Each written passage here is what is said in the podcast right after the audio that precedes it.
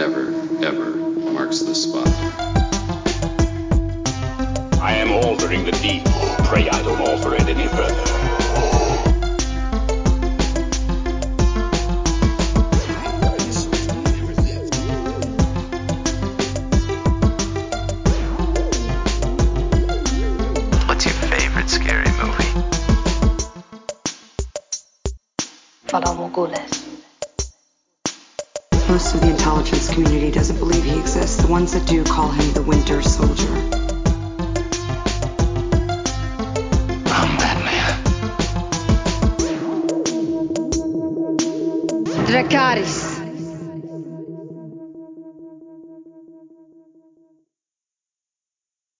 Hello, everyone, and welcome to this week's episode of the Top 5 Report, the podcast that hopes when the AI singularity takes over, the Autobots will help us fight.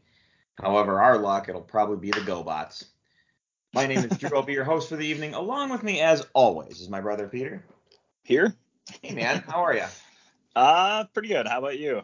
Well, Happy New Year. Welcome back. It's our first uh, show of 2023.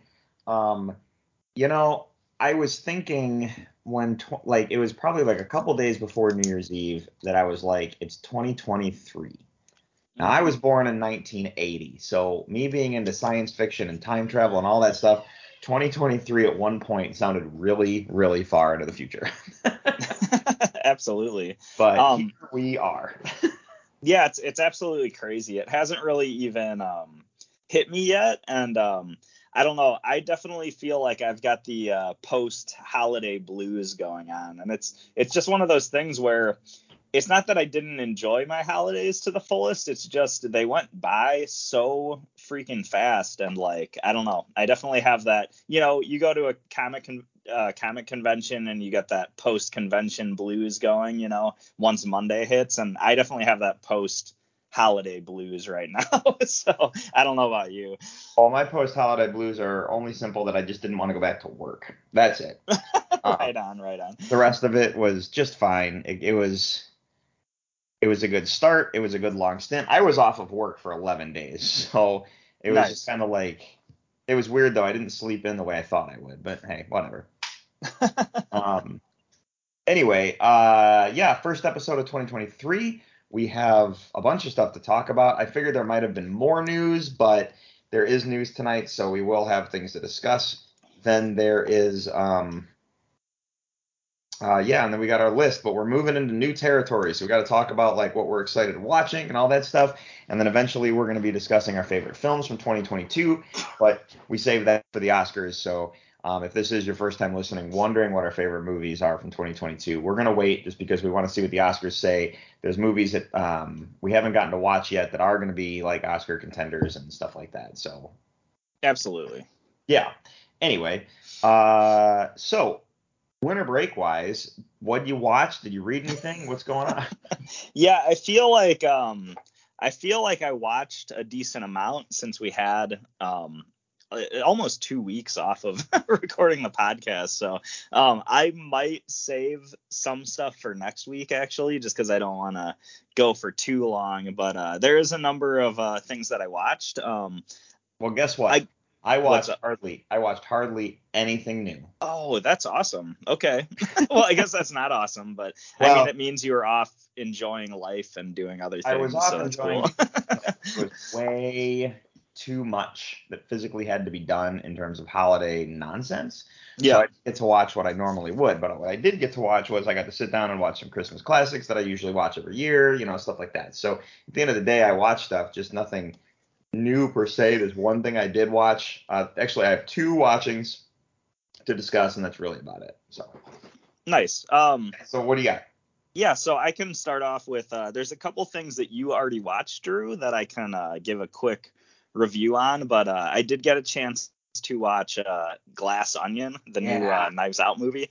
Uh, this movie was great. I thought it was. Um, it's really weird because the first Knives Out movie had a very at least like setting wise and uh, a lot of the other elements seem to have like a lot of your typical murder mystery tropes and uh, this movie i feel like barely had any of that like it was like completely different kind of setting. I wasn't expecting. I wasn't expecting like this eccentric billionaire's mansion off, you know, in some crazy island off the coast of Greece. That was not a setting I was expecting. The cast of characters were all like celebrities of some kind, like famous and really rich people. Wasn't expecting that. Um, there was just so much, and even like the the way the story was structured was very unexpected. But Drew, I think you were you had a good point where this the actual mystery and how everything played out in this one I thought was really really interesting. It really felt like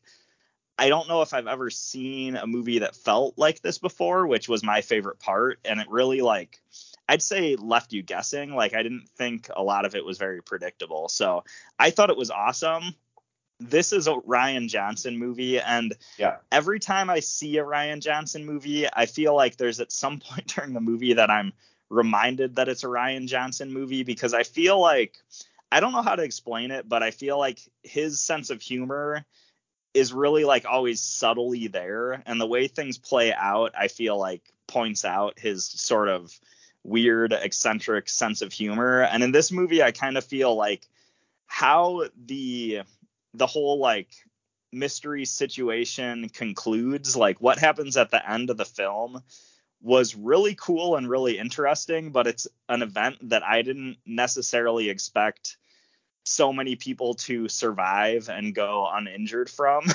but then at the same time, I'm like, well, this is Rian Johnson, and I feel like he does some kooky stuff like that, but he's more worried about how the story's playing out than if everything's realistic. And I think that's okay, especially for a movie with the tone that uh, Glass Glass Onions had. So I don't know. I don't know what your thoughts are on that, Drew, but uh, I thought the movie was really interesting and a really cool watch overall. No, it's just an interesting take. Overall, I'm really glad you enjoyed the movie. Um, I hope there's more coming. Uh, because You said, Absolutely. because you said there's a Rian Johnson, it, it- there's a signature to Rian Johnson movies. Um, did you ever watch Brick?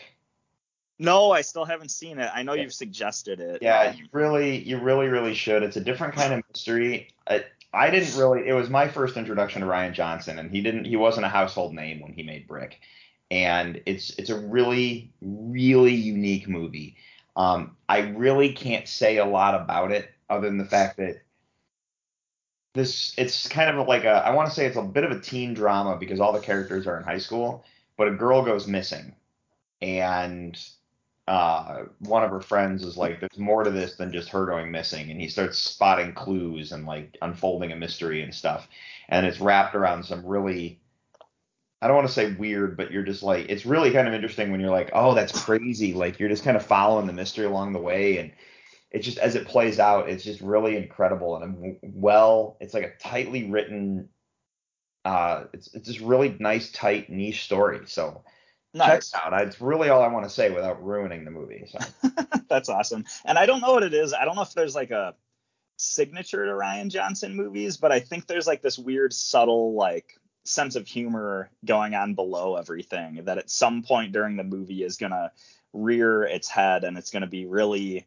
it's going to really catch you off guard and in the first knives out i feel like that moment was at the very end of the film it's revealed who is the villain of this whole situation and that character tries to make their one last final um you know final jab i'll say for lack of a better term. And if you know the movie you know exactly what i'm talking about. But the way that plays out is such a silly sort of like parlor trick of a joke but it works it worked so well. And i feel like it's moments of that where i feel like you're watching a movie and you're getting into it and it's, it's like oh yeah that's that weird rian johnson sense of humor that's showing up. And i don't even know if i can put my finger exactly on what that is but i can just tell that's a Rian Johnson moment. so that's kind of uh, that's kind of what I meant by that um, in the Vegas terms possible. But um, moving on, um, I also had the chance to uh, watch Clerks three finally.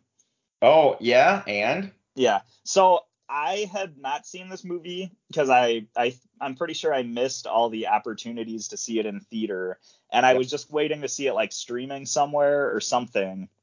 And uh, little did I know that it was actually available at Redbox. So the uh I think it was last weekend. Um, I went to the grocery store and I saw. I was like, oh, awesome, Clerks Three is here. So I rented it immediately, of course, and uh, watched it twice. And uh, I thought this movie was really good. It feels like Clerks, which I think is the best thing you could say about it. The way it ends is very um you know, it's very bittersweet. It's a very bittersweet movie and uh I don't know how I feel about everything that happened. Um it's kind of one of those things where like have I come to terms with everything that happened in this movie, but I really think it was uh it's hard for me to say a perfect film, but I do feel like it's a perfect sort of follow up in the uh, you know progression of Jay and Silent Bob movies like that. But um, yeah, there's there's sort of a uh, there's some tragic events in the movie that I really did not see coming.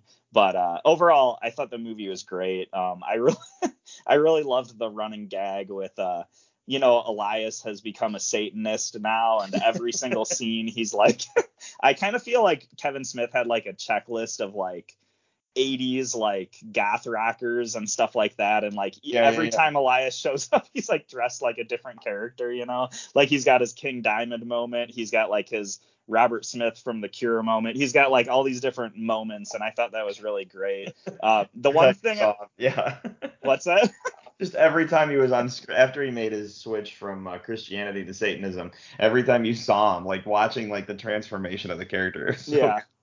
The one thing I thought would have been cool is if in the very last scene, if Elias was, uh, because he still has a really crazy getup in that last scene, and I almost feel like it'd be cool if he was like, just had like jeans and like a Judas Priest shirt on and like long hair and just like, yeah, I'm still, I'm still into Satan. I'm just kind of more mature about it now or something like that. I think that Right. would have been a funny touch, especially when you think about like your high school goth friends that you see, you know, 10 years later and you know they're they still have remnants of their old um, you know, their old clique from high school, but they're kind of just look like normal people eventually, but um yeah, I don't know. Uh did you have any thoughts cuz Drew, I know you reviewed Clerks 3 briefly. Did you have any thoughts you've been holding in, especially since I didn't know Well, how I've, certain aspects of the film played out?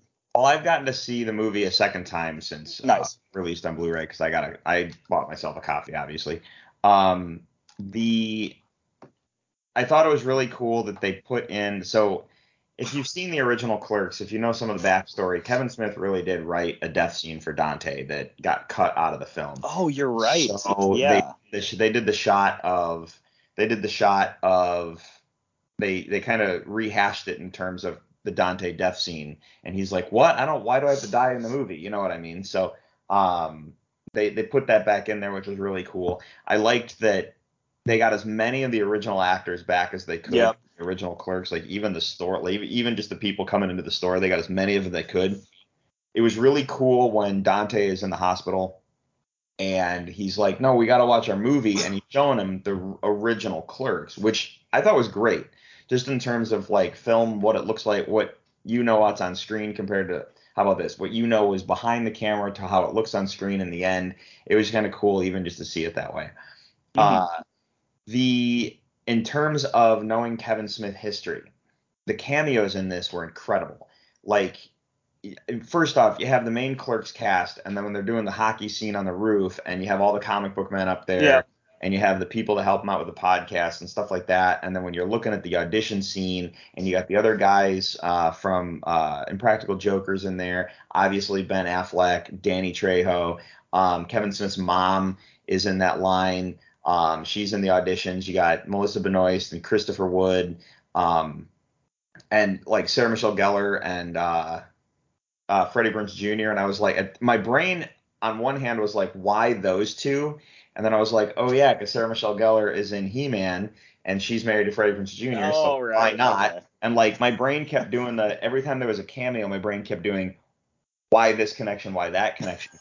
um, and then you have like uh, Ralph Garman was in there uh, for the Yeah. when they asked him if he could do the impression of um, Schwarzenegger and Al Pacino, and then you have Bobby Moynihan auditioning for Silent Bob, and uh, I feel you can't forget uh, Justin Long too. I feel like ever since Oh well, Zack Justin and Miri. Long and Amy Sedaris. Like, why would you Yep. not have like Amy Sedaris gets the Mandalorian conversation, and she's like, "What are you talking about?" Absolutely. yeah, no, it was really, really, I, it's just really great, and I like, and that's the funny part is seeing, is knowing the Kevin Smith history and then watching this movie. Like you know the history, you've been along the ride the whole time, and then you watch this movie, and it all kind of in a weird way falls into place. Um, the That's shot, yeah, that's really good point. shot at the end with um Harley Quinn, uh, Smith, Ke- Kevin Smith's daughter, doing the milk in the fridge. Right. Um, that was awesome because the original film was his mom doing the milk in the fridge. Um, so yeah, no, it was just it was awesome. Like it's just I I really enjoyed it the second time around. Um, I wasn't as emotional the second time around. Um, just because it kind of it hits you, you know, like it's the end of a story kind of thing. So I also loved uh, just talking about the random um, customers at Quick Stop. Uh, there's the moment with uh, Walt Flanagan, and he's like the weird, you know, egg guy. I can't remember what Yeah. they called him in the first Clerks movie, but he's doing this weird like thing with the eggs, and you think they're filming a scene. I think it's like Randall throws him out of the store, and it's like, oh, okay, apparently they weren't filming a scene at this part of the movie. But uh, no, there's so many great moments. I think you had a lot of really good points with. Uh, with all those cameos. And uh, I don't know, for the last, I don't know, two or three Kevin Smith movies, like I feel like every time he releases one of these now, I'm just left thinking, well, that could be his last Jay and Silent Bob movie because I felt the same way after I saw Jay and Silent Bob reboot. And it's one of those things that's like, maybe he's just going to keep making more movies and maybe every Well- single one's going to feel like it could be the last, you know? Well, you heard about. Well, first off, you heard about what Lionsgate told him about this movie, right? Um, so I watched so I watched it on DVD and he had like um That some opening- commentary before and after the Yeah. movie that Yeah. might have kind of alluded to uh Yeah, it was the. It's the. Your fans bought so many of the copies of the Blu-ray, and they made so much. You guys made so much money just off Blu-rays. Make as much of this nonsense as you Yeah. want, as long as it costs under a certain dollar amount. Um, absolutely. which which is really funny. Uh, but there's been some hints since Clerks three that Mallrats two is the next thing to go. Yes, that's uh, awesome. which is phenomenal. I that that's gonna have me really excited if they do Mallrats too. So um yes, that's really honestly all I got on that one. Absolutely. This is uh this is an ongoing story. We'll keep talking about Kevin it's an ongoing movies. story because we're Kevin Smith fans. So yeah, of course. Absolutely. Uh, the next thing I wanted to talk about, which I can keep super short, I know my reviews are going really long this week, but there's this new movie. I don't know if it's a Netflix film, but I watched it on Netflix. It's called The Guilty. It's starring um, Jake Gyllenhaal. Drew, I don't know if you're familiar with this at all. Uh no. Okay, so this movie is awesome. It's basically stars Jake Gyllenhaal, and he is a um, he's kind of like a cop who's been suspended because of a situation that he got in, and he's working in a 911 call center.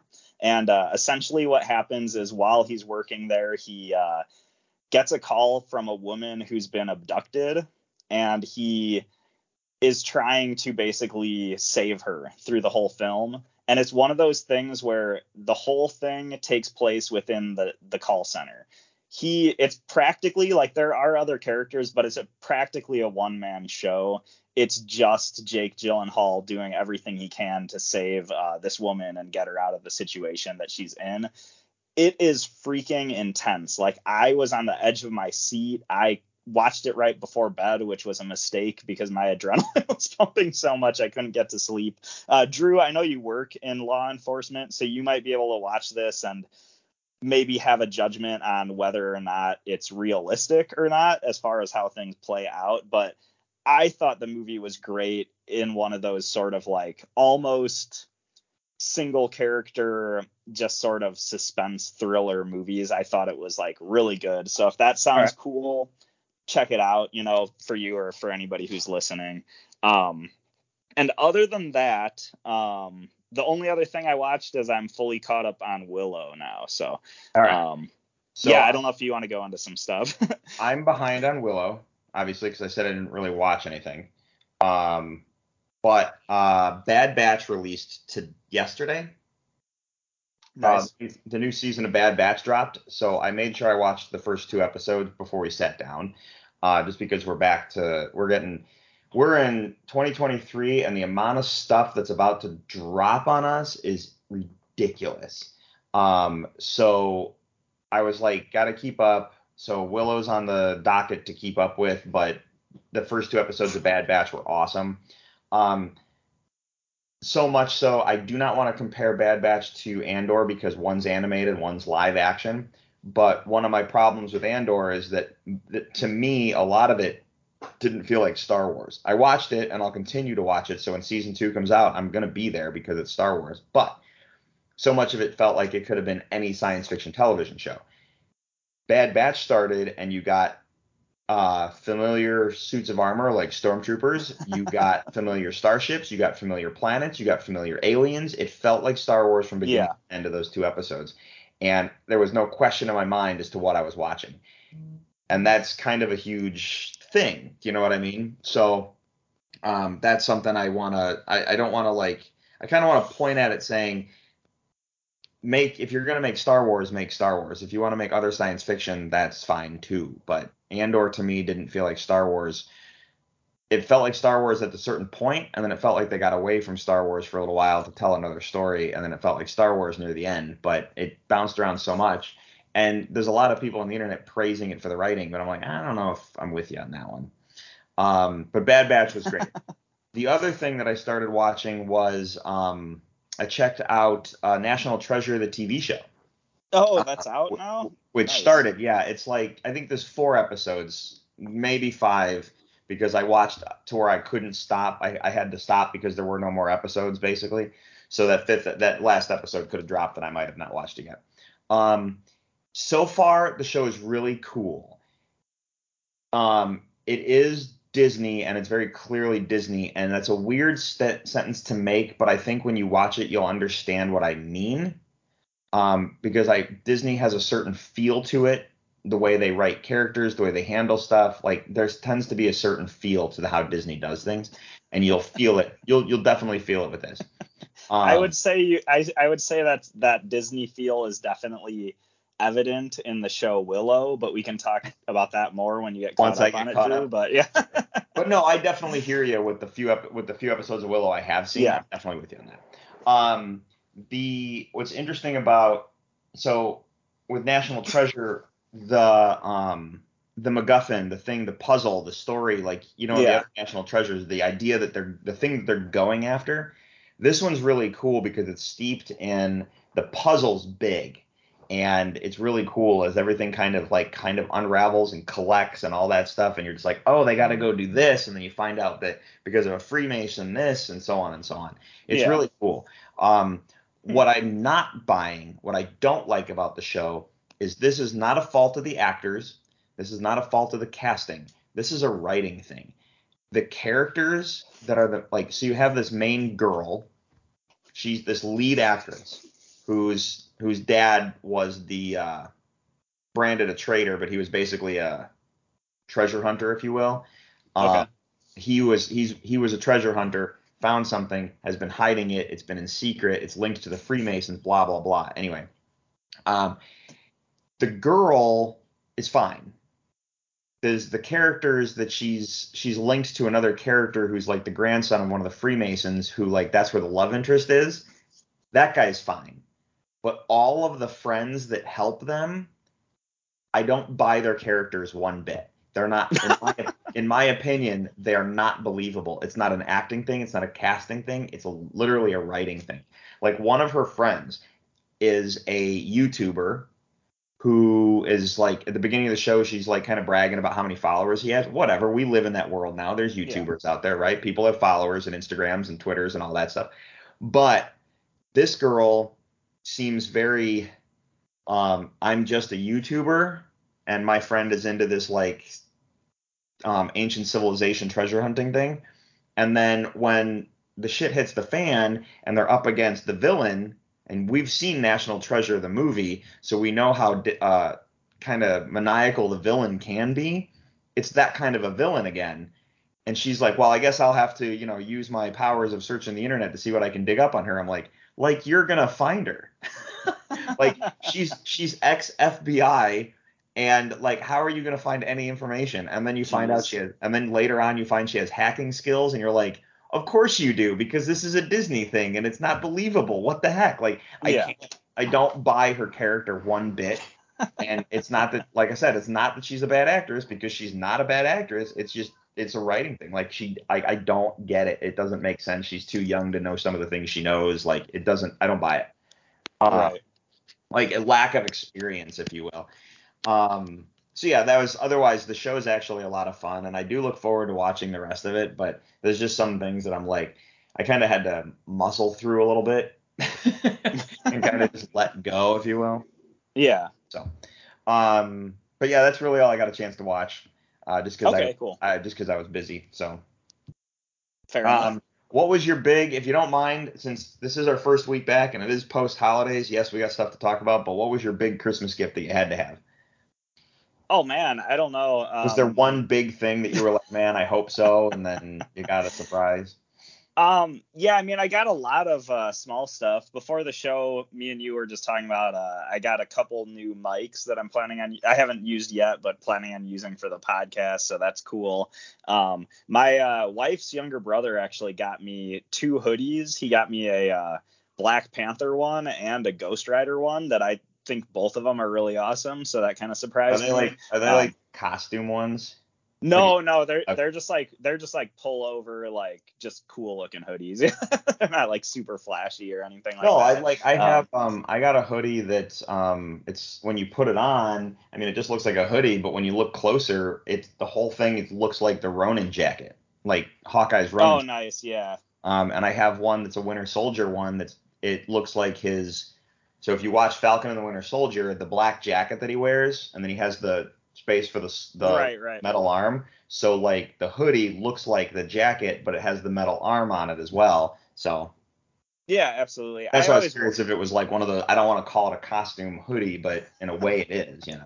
no, absolutely. I think stuff like that's really cool when you can go out and you have that super low key cosplay that not necessarily everybody is going to notice. It is Um, called everyday cosplay. I always called it low key cosplay, but Sure. um, I, I always I always love that stuff. But I currently don't have any crazy hoodies like that. But uh, hopefully soon I'll get one, I guess. but um, Right. yeah, other than that, I'm trying to think. I feel like I got a lot of little stuff. Um, did you get anything really crazy for Christmas this Um, year? the big. Well, I got this sweet gaming chair. If you ever watch a YouTube video and you see those guys sitting in those streaming chairs, I got one of Yeah. those, which is awesome. So it's nice and comfy to do the podcast in. Uh, but the big thing that's really really cool, and I'm gonna post next weekend. I'll put it up on my Instagram because I get to use it for the first time uh, next weekend because I get to meet with my adult D and D group. I got a wooden DM screen, a wooden dungeon master screen, and it's gorgeous. Um, I made a couple. That sounds awesome. I made a couple hints about it, like I'd really like one of those, but I know they're expensive kind of comments. I wasn't hinting for Christmas because I honestly didn't think that something like that would happen. Like those things are expensive, but it's this gorgeous wooden dungeon master screen. that uh, sounds really cool. Yeah, so I'm gonna I'll post some pictures next weekend because I get to use it for the first time. So I think that'd be the best time to do it because the table will be set up, you'll have the screen out, you know that kind of thing. So Awesome. Yeah. so yeah. Anyway, um, we do have some news to talk about because even though it was the holidays, some stuff dropped, and we'll be talking about movies, um, our our anticipated movies this week or or this coming year. Um, Mhm. So let's talk about some news, shall we? Yeah, Uh, absolutely. all right. Most of this is quick hit stuff. There's not a lot to discuss, but um, we will start with Star Wars because I need to slam Halo TV again. Uh, just a little bit on this one. Um, James Earl Jones is officially retired and no longer going to be acting, voice acting, anything. Right? Right. But we do know there are um, programs out there like uh, Vox and Respeecher and you know that kind of stuff where you can digitally create voices, right? James Earl Jones has signed over the rights so Lucasfilm can use artificial intelligence to add his voice to Darth Vader for all future prog- projects. James Earl Jones will always be Darth Vader, hmm which is awesome. So Halo's excuse for not wanting to use Steve Downes still doesn't. I don't. so right. period. Um, let's bounce to uh, this guy since we were on Star Wars. Um, Ron Howard um, says that Solo 2 is not a priority at Lucasfilms and that fans are the ones driving the conversation. So, yes, the internet has been asking a lot for a Solo 2. Will we get a Solo 2? I think it'd be great to get one, even if we got Solo 2 as a television series on Disney Plus. Oh yeah. That'd be great because you can explore some stuff in that dynamics pretty well. Even if you're not discussing that, but you're going to cover like Kira and the Crimson Dawn, I Mhm. think that'd be awesome. I think we want to know more about that Darth Maul stuff. But I'm okay with it not being a priority, but I do think it should happen. I don't know about you, but that's what I think. So No, absolutely. I loved uh like the way Solo ended. Like I just was chomping at the bit to know what happened next. And uh, I think you had a, you have a good call. Like they definitely need to bring Kira back because I do feel like Emilia Clarke is a big enough of a star that she would bring an audience to the show. You know, um, you know, some people might have skipped Andor or whatever, but I feel like she would be an, a big enough draw. But yeah, I don't know. Yeah. it kind of sucks that they're not doing much with that right now. Yeah, it's all good. Uh, shifting gears into Marvel news. Like I said, a lot of these are short, but we'll discuss. So, uh, Bautista has confirmed that Guardians of the Galaxy 3 will be his last MCU movie. Um, in, an, in a recent interview with IGN, Bautista. Um, oh, no, not with IGN. My bad. The, I, the the article I read about this was from IGN. The interview he did was with GQ. Um, He says that um, I'm grateful for playing Drax and I love him. I just don't know if I want Drax to be my legacy. It's a silly performance and I want to do more dramatic stuff. Um, Bautista was one of the ones that was very heavily involved with trying to get James Gunn reinstated as the director of Guardians of the Galaxy 3 when all that Me Too stuff was going on. So, um, and not that James Gunn was getting Me Too'd, it was the everyone was starting to look at everyone's social media and like any remotely negative comment you made, like kind of shut you down, right? Yeah, he So- made a lot of just bad jokes. he just made a, he just made a lot of bad jokes and Disney Yeah. didn't like it and then the actors were like well we're not doing this without him and you know that kind of stuff so um, but Bautista was one of the ones that fought for it. Now James Gunn's moved over to DC a chance Bautista's like well I'm kind of done too. Like so I don't know. But I mean that's cool for him. I'd like to see him do other stuff. I really liked it when he was in Glass Onion. It was a lot of fun to watch that. Um, and I've seen some of the other movies he's done and he's a decent actor. So he's not he's a lot more than Drax. So. Absolutely. It makes me wonder if he's like secretly going to be a DC character, but I don't know if that's actually going to happen or not. Right. We'll see how Uh, that plays out. Right. Um, all right. So remember when James Gunn said that if it doesn't come from his mouth, it's not real? Yeah. Okay.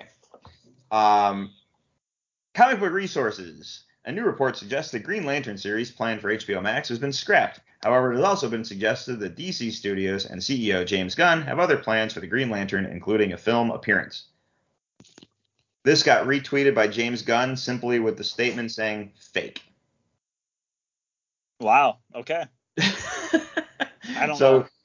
Co- Comic Book Resources posted this whole article about a report suggests that all this stuff about Green Lantern, and James Gunn says fake.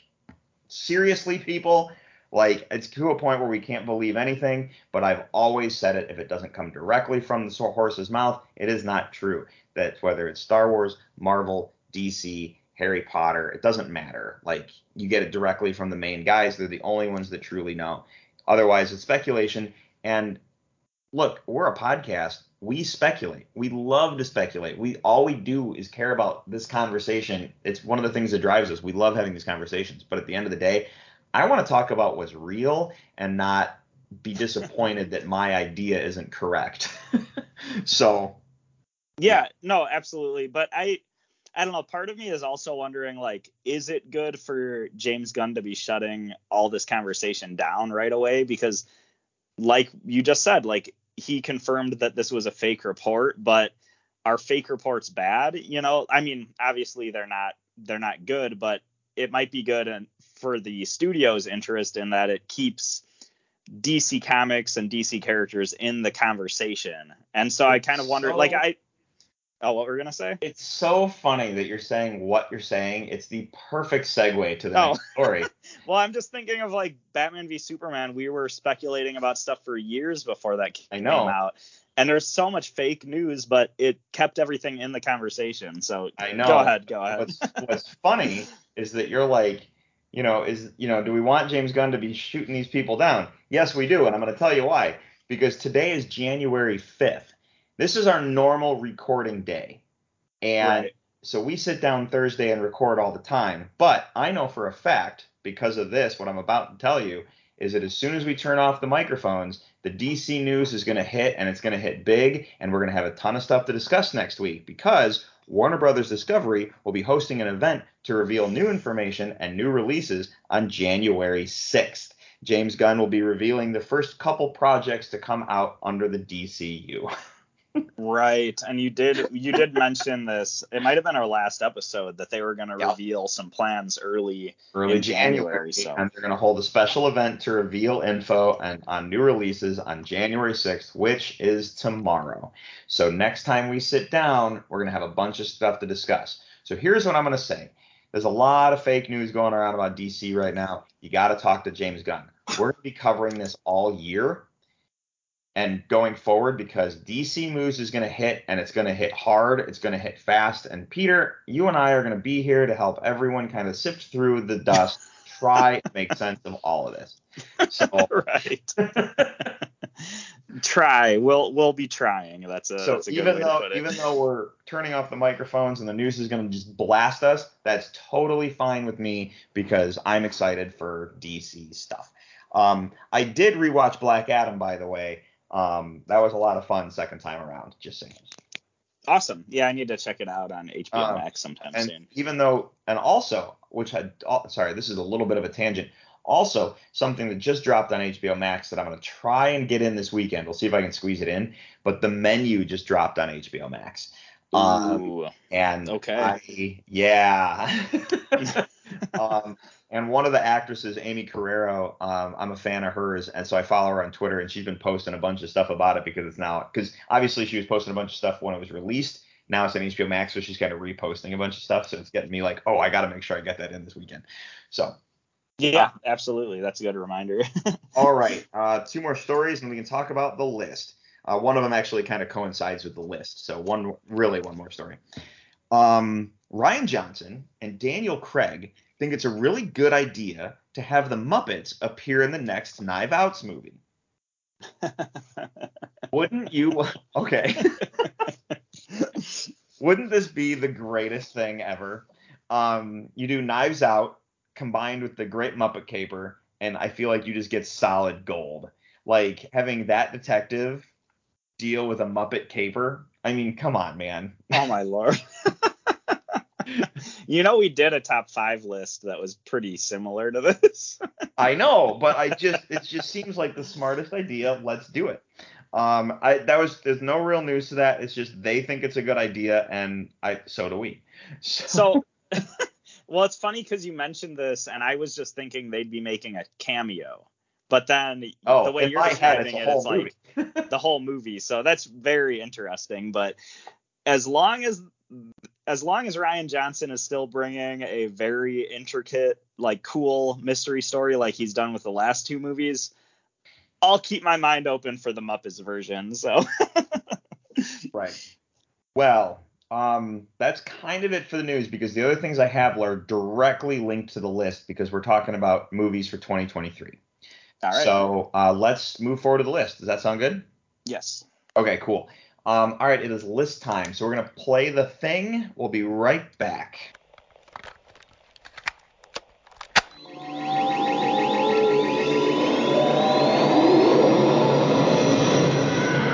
And now for the top five. Okay, Peter, here we go.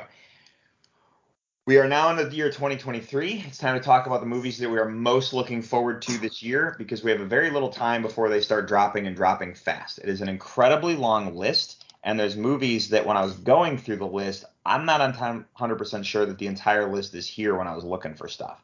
Yeah. Um, one of the movies that I believe, and I don't know if it's coming out this year or not, but there's a movie called Killer that's supposed to be coming out, which is the next um uh why am I uh, David Fincher film, and Nice. uh, I really I really want to see it because I love David Fincher's work. I just wasn't seeing it on the list, so maybe it's actually a 2024 movie. I just know there's screenshots that have been released, so they could be filming, and that's where I saw stuff.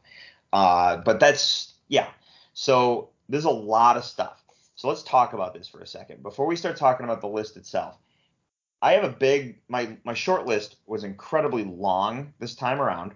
There are Yeah. movies that I don't even know what they are. Um, there is like let's be real, the Meg 2, The Trench. Um, I'm pretty sure I know I'm pretty sure I know what that is, but hey, I might end up watching that in the end of the day. Uh, so um, but there's a lot of sequels. I mean, there's a ton of sequels. We got Ant-Man 3, Creed 3, Scream 6, Yeah. Shazam 2, John Wick 4, Transformers 6, Indiana Jones 5, Mission Impossible 7, The Meg 2, like Expendables 4, like there's a ton of sequels. Ghostbusters 5, like it's a lot.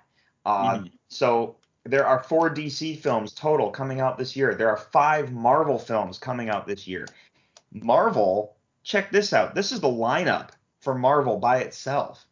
What If Season 2, Ant Man and the Wasp, Secret Invasion, Guardians 3, Echo, Loki, Marvels, Ironheart, X Men 97, and Agatha, Covenant, Covenant, of Harkness, uh, Covenant of Chaos. Holy crap, dude. That's a lot of Marvel just for this year. That doesn't Mhm. account, like, what else is going on in DC. Yes, they have the four movies, but they're in a rebuilding thing right now. So um, it's crazy, right? Mhm.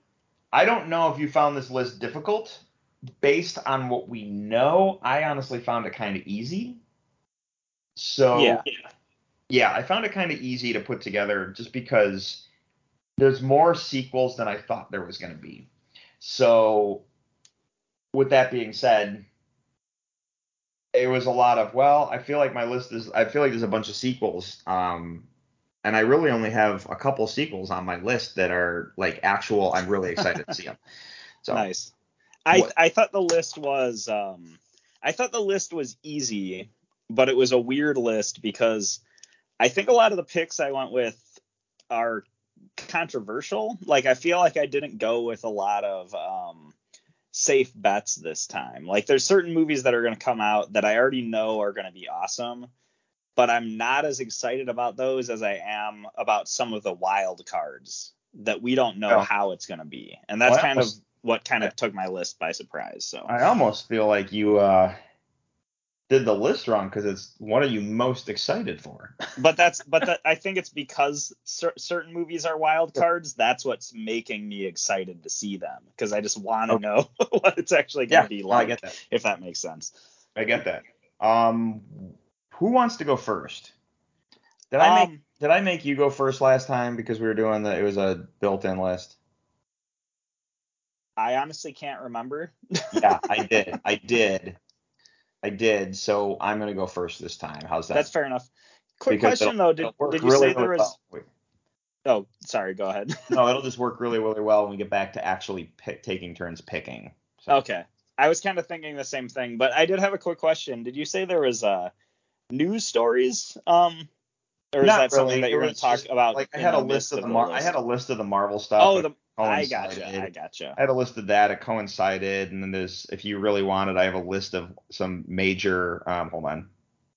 Oh, you don't have to go through it. I just kind of uh Oh no, I you're asking that now. the so Marvel list you're asking now. the So, um, no, it's just that there was another list I saw that was kind of like the way they did it. it wasn't just a list; it was like the logos for everything.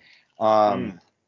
That it was kind of the logos with all the dates listed. So it was like from the beginning of the year to the end of the year, all the major stuff that's not Independence and not it, not the real not the art house films and stuff like that. So yeah. nice. Yeah, I don't know. It's not. I don't know if it necessarily matters because I don't. I, I don't think the audience wants to sit and listen to me read the entire list. So um I'm sure they they lo- would love to hear us debate whether or not to read the list though. No, I'm just kidding. yeah, yeah, yeah. Um so I have two honorable mentions. Um I can't remember were you saying you're going to go first though this time? I- I'm gonna go first, and I also Yeah. have two honorable mentions. okay, cool. Um, so okay, my first honorable mention uh, is very simple. It's John Wick 4. Um, as I as I go through this, this is going to be a short discussion, I think, because we don't Yeah. know a lot of the stuff we're talking about. But I like the John Wick movies. I still have to watch John Wick 3. I didn't really like it wasn't like, ooh, I have to see John Wick 4, but that's when I saw um the trailer for John Wick 4 and went, wow, that looks good. But then they're doing a spin-off with Ana de Armas called Ballerina. And she was so good in the the action sequence that she had in uh, No Time to Die was so cool that I'm all in. Like I just want to like let's catch up on the universe for John the John Wick universe and then go into Ballerina knowing what I know and just enjoy because John Wick will be in the Ballerina movie. So I'm really kind of curious if that's going to be a multiple thing or is this going to be the one or what. But sometimes you just need a good action film that's like almost all practical. And I feel like in a world with all the CGI and stuff, there's not a lot of those. And John Wick definitely falls in the category of being practical and amazing and you know that kind of thing. So Yeah, absolutely. Uh, really good call. I um I'm also behind on John Wick. I haven't seen the third one, so that's the biggest reason this didn't make my list was just I'm Like I not said, caught up, you know. it's not it's an honorable mention and I'm not caught up yet, but I will be by the time the movie releases and you know, so Okay, nice. Yeah. Um, so for my first honorable mention, um, I don't feel like this one's controversial, but according to the internet, I guess it is. But I actually went with uh, Super Mario Brothers. Um, I'm super excited for this new Mario movie. I think it looks everything I've seen from it, from the trailers, looks amazing. It looks like they're really handling that world in a really cool, smart, but just kind of the right way. Um, and I, I think I'm in, in the minority. We've already discussed this on the podcast, but from what I've seen, I'm actually a fan of uh, Chris Performance. Um, you can go back a couple episodes if you want to hear me expound on that in the show, but I think he sounds like a believable sort of like New York Italian plumber. So I'm kind of I'm kind of buying it at this point. So yeah. hey, I'm with you. The I'm when I say I'm with you, that was my next honorable mention was Super Mario Bros. awesome. it's that's the thing. When I was looking at my list, I was like, you know, here we are um, with with some of these titles, and like I said, there's a lot of requels and sequels and remakes and reboots, and Super Mario Brothers definitely is a remake and slash reboot, but that original one was live action and not good. So uh, this one looks like so, not only I mean, we talked about it that from just from the trailer alone, not only does this look not only does this look super well done, but well representative of every, Yeah. you know.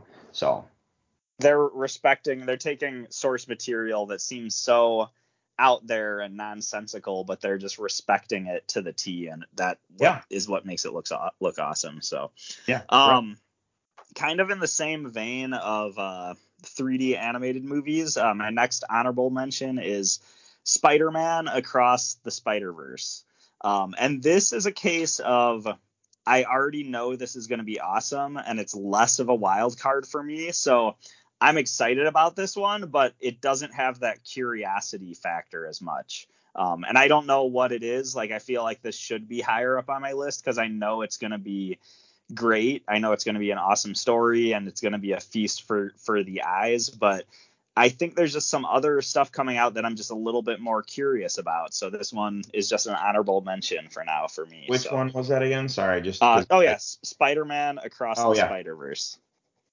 Spider Verse Part One, Spider Verse Two Part One. Uh yeah, so no, I hear you, and it's that one in my head is going to be hard to keep up with because of how much stuff is in that Yes. movie, and then the sheer number of cameos and the sheer number of representations of Spider-Man. So Yeah. I hear you. All right, so my first one of the night is well, The Flash. Nice.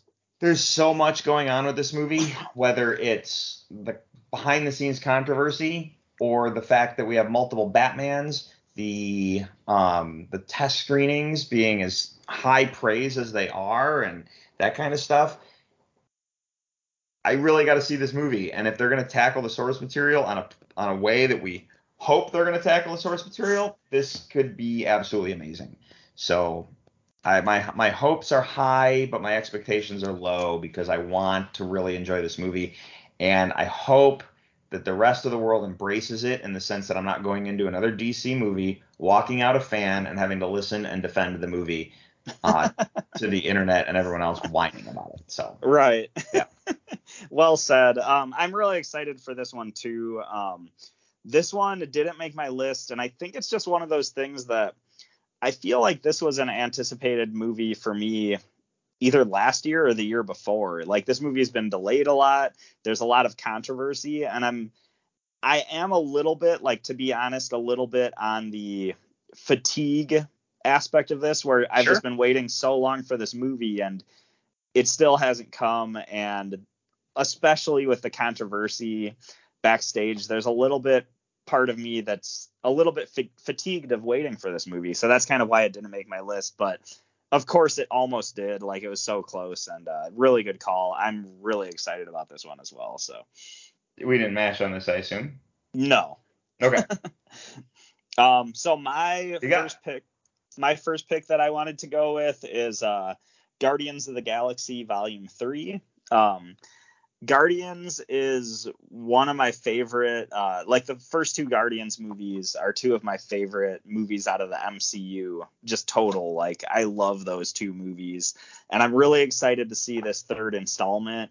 And I think this is kind of exciting because kind of the same way I'm kind of in the same position as I was when I walked into the first two Guardians movies, where I have no idea what this movie is going to be about. I've seen the trailer, I've seen there's some parts that look funny, some parts that look cool, but I'm kind of just ready to go into the theater, not know a ton, and just be taken for a ride with all those characters again. So that's what I'm looking forward to with this one. and as bizarre uh and b- as bizarre as it sounds our last ride with those characters. Right. they did say it's the, they did say it's the final guardians. We don't know who's going to live. We don't know who's going to survive with all the marvel stuff going on. I have no clue what's happening especially building the secret wars and kang and all that stuff. So Yeah. this- the last ride of these characters the announcement that bautista doesn't want to do it anymore like that kind of thing. So it's going to be bittersweet if you will. Hmm So yeah. All right. Uh, I guess that throws it back to me. So the next one for me is Dungeons and Dragons. Um, All right. Yes, we uh, we definitely matched on this one. Okay, cool. Uh, this the look. I yes, I'm a D&D fan. Yes, I play Dungeons and Dragons, but there's a lot to this in the sense where the other Dungeons and Dragons movies have been raked over the coals, and for the most part, we pretend that they don't exist. This Right. one, this one looks really good. It looks well handled. Wizards Wizards of the Coast had a huge part in putting it together. Um, making they actually made the actors sit down as a group and play Dungeons and Dragons, so they understood what they were doing. Um, there's there's so much that I'm hearing about behind the scenes that makes me go, I think they did it right for a change. Yeah. And I really, really hope that at the end, the end shot, they Lego movie the thing and they pull back and you see everyone sitting at the table.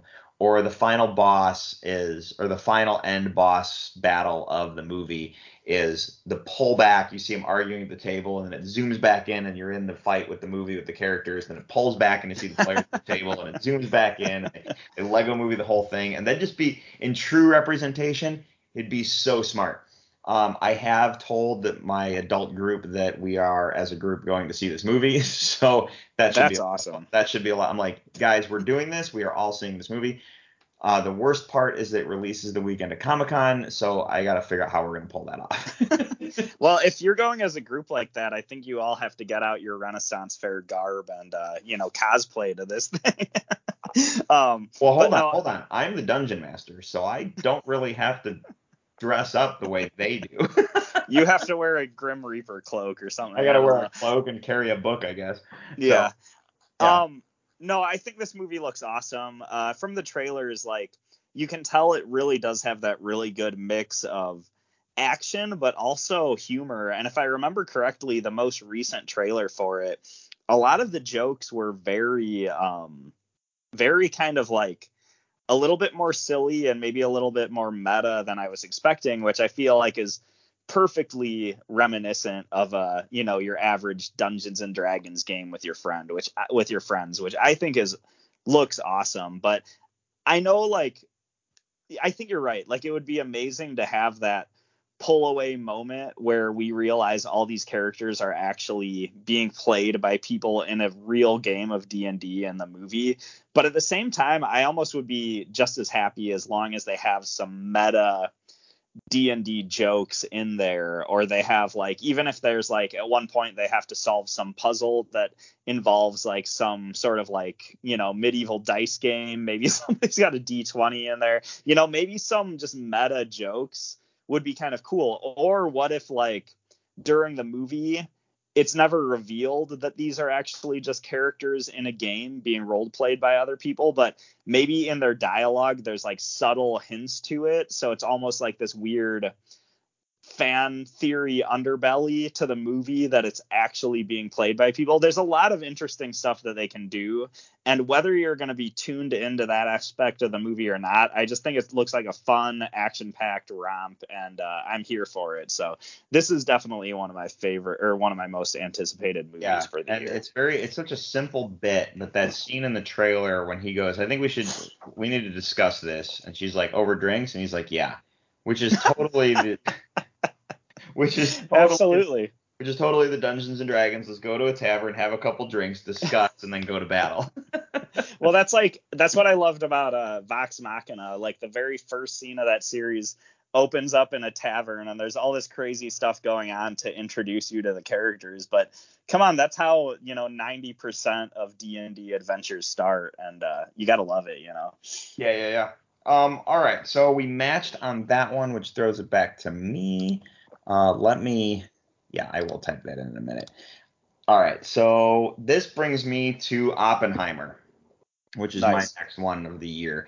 Uh, Oppenheimer is in the man who invented the atom bomb. The movie just looks incredible. This is Christopher Nolan. It looks like Christopher Nolan at his best. The thing that makes me really curious is that they practically, and I don't understand how this works. I really don't, and it kind of scares me to learn later. But apparently, they practically recreated the mushroom cloud for the atom bomb, and they didn't do it with computers. So that just sounds fascinating as from a filmmaking standpoint, you know. So this movie alone, like, it just this is probably going to be one of those best picture automatic contenders. Um, Yeah. and it's pro and it's definitely going to be if you're more on the action side, if you're more on the science fiction side, this is probably going to be more on the boring side. There's probably going to be a lot of conversation and exposition. Yeah. But that's because of the time period that it was and what was going on and why they're doing this. And it's yeah. So the movie just looks great, and I this is one that I'm really anticipating. So Yeah, it's um it's Christopher Nolan and one of my favorite things about Christopher Nolan is how practical he is with his effects. I think for me um I mean, of course I was following what he was doing on the Dark Knight trilogy, but what really blew my mind is seeing some of the behind the scenes stuff about how he filmed the uh, hallway scene from Inception and I think that was the point that realized like, oh no, this is a guy who believes in doing practical effects and he believes in doing things right. And because of that, I think this story that he's taking on with Oppenheimer is like the perfect movie for him. And like like you said, this is a realistic, this is a historical movie. It might be considered more on the boring end, but I think it's a very important story to tell. This didn't make my list. It definitely made my short list. I'm super excited about this, but I picked much sillier movies than this one. but like I said, this is also I picked some of the more wild cards. This is to me, I feel like we both know this movie's going to be amazing off the bat. Like there's no even uh, question about that at this point. sure. Well, like I said, these are movies I'm excited about. Exactly. So- exactly. However, I am looking at this list knowing that I'm going to be in the theater almost every single week, and my wallet's going to hate me for it. But you do what you love, right? Okay. Yeah. What? Uh, since all right, you obviously didn't match with me on Oppenheimer, so what's your number three for the night? So yeah, I was gonna go with uh, Blue Beetle. Actually, I'm Wow. super pumped for this you know, movie. I'm not I'm not surprised because of the way you've talked about it, but Yeah, I I don't know what it is, but Blue Beetle is like I don't know if he's like top five favorite DC character, but I feel like top ten or twenty for me. Like I think the Jaime Reyes Jaime Reyes version of Blue Beetle is really really cool. I think a lot of that was uh the Young Justice TV show really turned me on to how cool this character was. Like I love his sort of backstory, how he has the alien suit. Like he kind of has this really Guyver like backstory to him, which I always thought was really, really neat. But uh yeah, I just think, you know, we've gotten very limited behind the scenes shots. There call. was that one.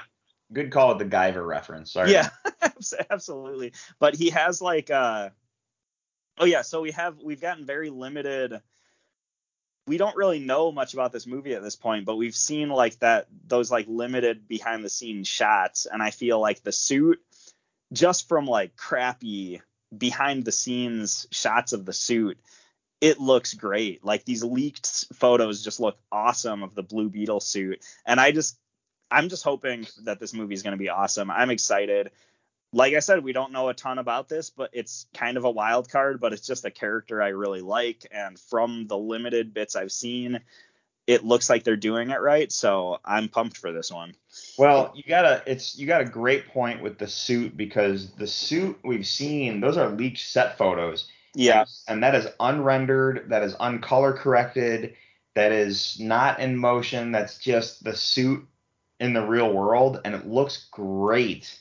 We haven't seen footage of it doing anything yet or color corrected or uh, under the lens of the post Yeah. situation. So, But Yeah. I think it does it does speak for itself with like like just leaked set photos. That's I can't believe how good that suit looks. So I feel like the the suit itself does have a really cool presence to it, which I think is great. So Sure.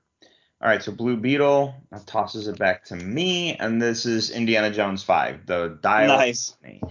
Look, I'm not going to lie, I'm an Indiana Jones fan. I'm excited to finally get this. I think the movie looks really good. I'm excited to see how James Mangold really kind of brought this one home. It'll be the first, you know, not directed by Steven Spielberg. It's Harrison Ford's last.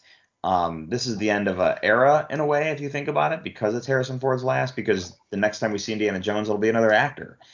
Because you know they have the, that talk of the Indiana Jones show and stuff. So hmm I, I want more adventures with this character, but this is going to be a little bittersweet to see it all go. But I think the trailer looks good, and yeah, so I don't a lot more to say about it than the fact that Indiana Jones Five, here we go, you know. Absolutely. Uh, we didn't match for this one, but I am really excited about this movie, and uh, I don't know if I can add too much more than what you said. Um, and and like a few weeks ago, we already reviewed reviewed the trailer, so I feel like we said a lot then. But uh, it does look really awesome. It does look like they're handling things right, and there's a lot of um, respect for the legacy of the character and the legacy of the film series. At least that's my impression from the trailer that we've gotten. So yeah. Sure. All right. Uh, what's your number two then? Yeah, so I went with uh Scream 6. Yeah. And uh this is a did we match for this one by the way? Oh, it definitely made my short list because I'm a massive Scream fan, like we Yeah. talked before. But yeah. Um so this one I feel like is a little bit I feel like it's a little bit of uh shaking things up for Scream. Just the fact that it takes place in New York is kind of different than all of the previous movies that um correct me if I'm wrong, but I'm pretty sure they all took place on the West Coast and uh I think um the last Scream movie was really good, but the thing is I keep think I was thinking about it leading up to this list. Scream, I feel like might be one of the most consistent um, horror series, like horror film series. Like every time you see a Scream movie, like it's going to be good. You know kind of what you're getting. You know what kind of meta humor and commentary to expect. And I feel like unlike a lot of other like slasher f- franchises, it's really hard to find one that's been as consistent as Scream. Like I feel like the quality is always there. And I know I've heard people complaining about Scream 6 that like certain actors aren't going to show up this time. I feel like, and I haven't been keeping as up to date as I probably should be, but I almost feel like I heard that like Neve Campbell might not be back for this one. I, I know there is some important actors that might not be showing up. They are kind of passing the torch a little bit to Jenna Ortega, and I'm drawing a blank on the other girl. Okay, and that and that's a good point. And passing the torch is something you have to do eventually. Like it is Yeah. something that has to happen. But uh, I guess that's my point. Is like you have a horror series that has been this consistently good over multi decades and has delivered every time. And so I'll give it the benefit of the doubt. I'm really excited for Scream 6, even though I don't know a lot about it, even though people are doubting certain parts of the movie from a behind the scenes thing. I don't care. Like, this is one of my favorite horror franchises. So I'm pretty excited about this one. Sure. So yeah, this kind of rolls back to me, doesn't it? Yeah. So my final one of the year, I haven't talked about it yet, but everyone knows I'm a big fan of this franchise, and we're getting another one. And just because of practical effects, practical stunts, mo- people don't make movies like this very often, and that's we get Mission Impossible Seven, Nice. which is which is essentially Mission Impossible. It's Dead Reckoning Part One, so Mission Impossible Eight will be Dead Reckoning Part Two, obviously. The look, it, they don't make movies like that really. That not many people do and everything with them has to be done practical and tom cruise moves that. And then here's the thing. I was praising tom cruise for a lot of that practical stuff in the other mission impossible movies and the way he was trying to make his movies. Yeah. and then we saw top gun. And top gun maverick made you go oh that's a cinematic experience that we've been missing since the 80s hmm you know, like everything was done for real. And here we are, Tom Cruise is about to drop another movie, which they did for real. So it just that's the part that has me really excited, you know. So let's, you know, it's that's the thing where regardless of me enjoying the characters, and enjoying the story, and getting into the idea of what's the next spy mission they're going on, it's going to be a ride and it's going to be a cinematic experience. And at the end of the day, that's why we go see movies. And Yeah. That you know that like that's the reason you want to have that cinematic experience. That's why i'm there every week. That's why my butt's in that seat. I buy the same seat every time. I just get wowed and enjoy it and get to disappear into someone else's world for a little bit. And i come out with this uh, like amazing i guess morality tale if you will of just fun and excitement. So Yeah. yeah. so that's why mission impossible makes my final take of the night so. And, and I, I kind of feel like you know top gun maverick was the biggest film this summer and i feel like that hype train might carry over into this mission impossible movie because it's like you know the next tom cruise movie to come out. But i think tom cruise is like the way he does films and the way he is really adamant about handling stunts practically. Like if we're going to do something we're going to do it right and we're going to do it real. And i feel like because he has that angle to the craft of uh, the films that he's involved in. I feel like i mean mission impossible is another really consistent series. Like you always know it's going to be good and i feel like that top that uh sort of top gun maverick hype that might bring people to the theaters for this new movie i feel like it's really to deliver in the right way because of uh uh Tom Cruise's like craft as far as when it comes to these stunts and everything like that. But uh, sure. I I should have seen this coming. Like, of course, this would make your list. Um, it all it didn't make my top five, but I'm definitely really excited for this one as well. So you've watched the other ones right or are you behind um, there's I've seen most of them. There's a couple in there that I haven't watched yet. That's I watched them all in a really dumb order, but uh, I want to do a proper just watch them through from be- beginning to end. But you know, it's they haven't they have not yet referenced Mission Impossible 2 yet. Uh the original movie, so it's interesting in so you have the first movie introduces sets the whole thing up for Tom Cruise to carry the new Yeah. franchise. Mission Impossible 2 they have yet to make reference to yet. Mission Impossible 3 kind of set the stage for where they are now. So it's almost like 3, 4, 5 and 6 kind of all roll together. 7 and 8 is going to be picking up beyond that, right? They Yeah. haven't referenced 2. They made the most subtle reference to Mission Impossible 1, the first movie, and Mission Impossible 6. It's the most subtle, touching sentence set uh, uh reference that makes Yeah. me go, "Wow." you know, like that was a pull, but it, it was a deep cut Easter egg that made I caught it and I was like, wow, that's crazy. And I feel like I'm like one of the only people that caught it. And then if you watch the trailer for Mission Impossible 7, Kittridge from Mission Impossible 1 is back. So I'm really like, what's that mean? You know, so it just I'm Nice. excited to see how this plays out. So like I said, this yeah. I don't have much more to say on it until I see the movie, and then I'm gonna be gushing about it then. So you guys just wait for my review come this come July. Anyway, Um, yeah, no, I was one last thing is I was gonna say I am more likely to do a proper beginning to end watch through of the Mission Impossible movies than I am of the uh, Fast and Furious movies because I'm behind on those as well. But I'm a lot more excited to watch Mission Impossible and get caught up on that. Even though I know I hear the Fast and Furious movies are great, but uh, yeah, I just haven't gotten into those the same way that other people have. But uh, moving into my final pick. Yeah. I said I had some wild cards on on my list, and I really feel like Blue Beetle and Scream Six are definitely wild cards. But uh, this one is probably the biggest wild card I could think of for the next year, and that's why I went with uh, what's that? Winnie the Pooh, isn't it? No. oh, the blood and honey. Blood one? and honey. no, that should Oh. have made my that should have been an honorable mention. Why didn't I put that one down? No, I actually went with uh, Rebel Moon, the Oh upcoming yes. Zack Snyder science fiction film for Netflix that was basically crafted from his rejected uh, Star Wars script that he Yeah. pitched to Disney that didn't go through. And uh, I don't know. This is one where I know barely anything about it. We've gotten a few behind the scenes photos. We've seen like I want to see say we've mostly just seen like concept art and maybe like a shot of like some sort of spacecraft.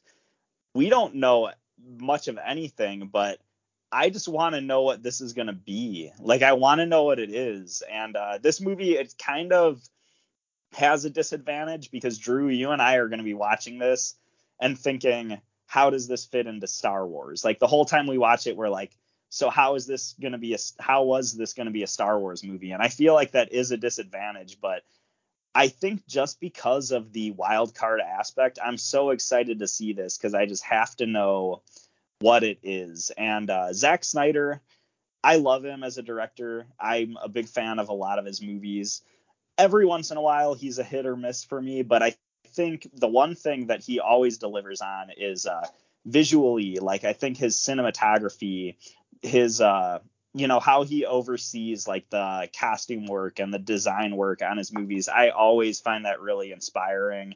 Um, he's one of my favorite directors from a visual sense, and so if nothing else, I know I'm gonna love the visuals of this movie, but I just want to know what is this gonna be, and that's that's kind of why it tops my list in Well- a really weird way. My concern more than anything is knowing that this is a rejected Star Wars script that Yes. got repurposed to be its own thing because Lucasfilm didn't want it. Makes me wonder, are we going to be watching it through the prism of what the hell did you guys just throw away? True. Like, like True. what if we come walking out of this going, you guys screwed yourself. This movie's amazing. I can't believe you tossed that away. That's my Hmm. concern. Um, I don't want to watch it through that prism because I want to enjoy it for what it is. But it's going to be sitting there. You're going to be watching it through that prism the whole time, going, "This is what Star Wars could have been. Holy crap!" Absolutely. Or "Wow, you guys made a good decision not making this a Star Wars movie, but I'm enjoying this anyway because it's good." Or "This is a piece of Right. garbage." You know, we have no idea. But the screenshots that they released looks great. We are, you and I are both fans of Zack Snyder, so I'm down. Let's see what he does next. You know. yeah. So and, and I oh I was just gonna Go say regarding the whole rejected Star Wars aspect, I do know that Zack Snyder does tend to be very um I feel like he does focus on really adult stories and I don't know if that's where it didn't fit in with the more like family friendly Star Wars galaxy that's over there at Lucasfilm. Like I don't know if that's where the disconnect was where maybe he has like a really good story but it was just a little too adult. And I'm not even only talking about like as far as um, you know, racy subject matter. Like it might just be really eso- esoteric and maybe too I don't want to say too philosophical philosophical, but I feel like Zack Snyder does really focus on that sort of really subversive sort of thing that Disney might not be wanting to do with Star Wars. Well, I'm with you. that To, makes sense. I'm with you to a point, but I will uh, serve up Andor as an example that um, that, in my opinion, was a little too adult for Star Wars. But that's me. So, yeah. Yeah. Did I lose you? Peter? Did I lose you? I think I lost Peter. That's not good. Um, yeah, hang on. Let's see if we can get him back. All right.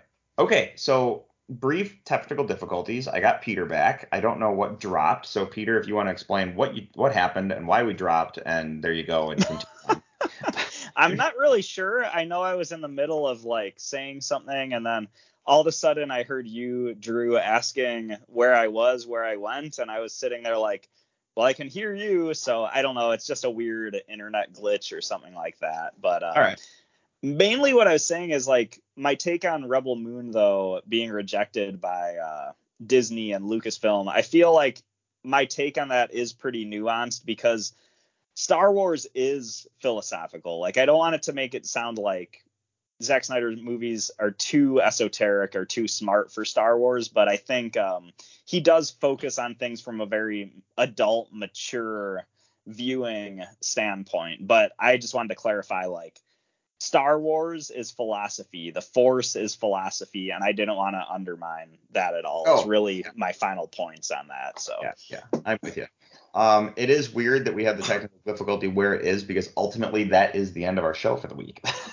yeah, I know. And I was so Um, worried some the recording was going to be messed up and we'd have to re-record everything. oh, I got it, and I just have to splice, I just got to splice a couple files together. It'll all work out. Mhm. So slight technical difficulties. It's all good. It's whatever. It's 2023. Let's just hope that's not how the year shapes out, right? um, all right.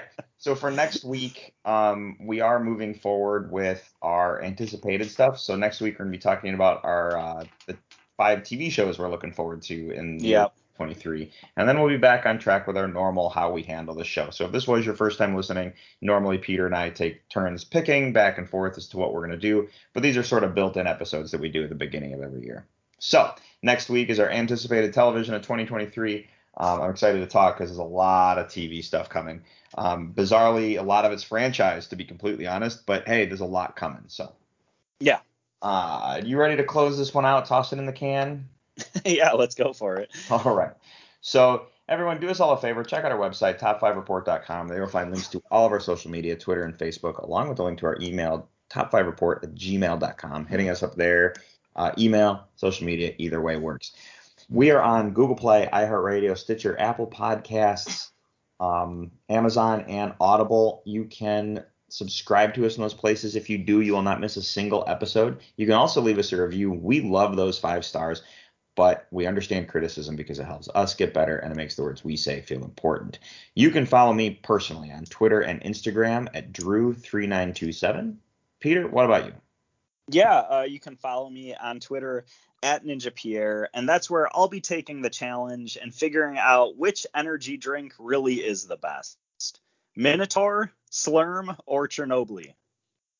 Ooh. that is a great question. I don't know. I don't know. I'm a big fan of Ecto Cooler. Anyway, um, Nice. for the top five report, I'm Drew, I'm Peter. and uh, we'll see you next week. Thanks for listening.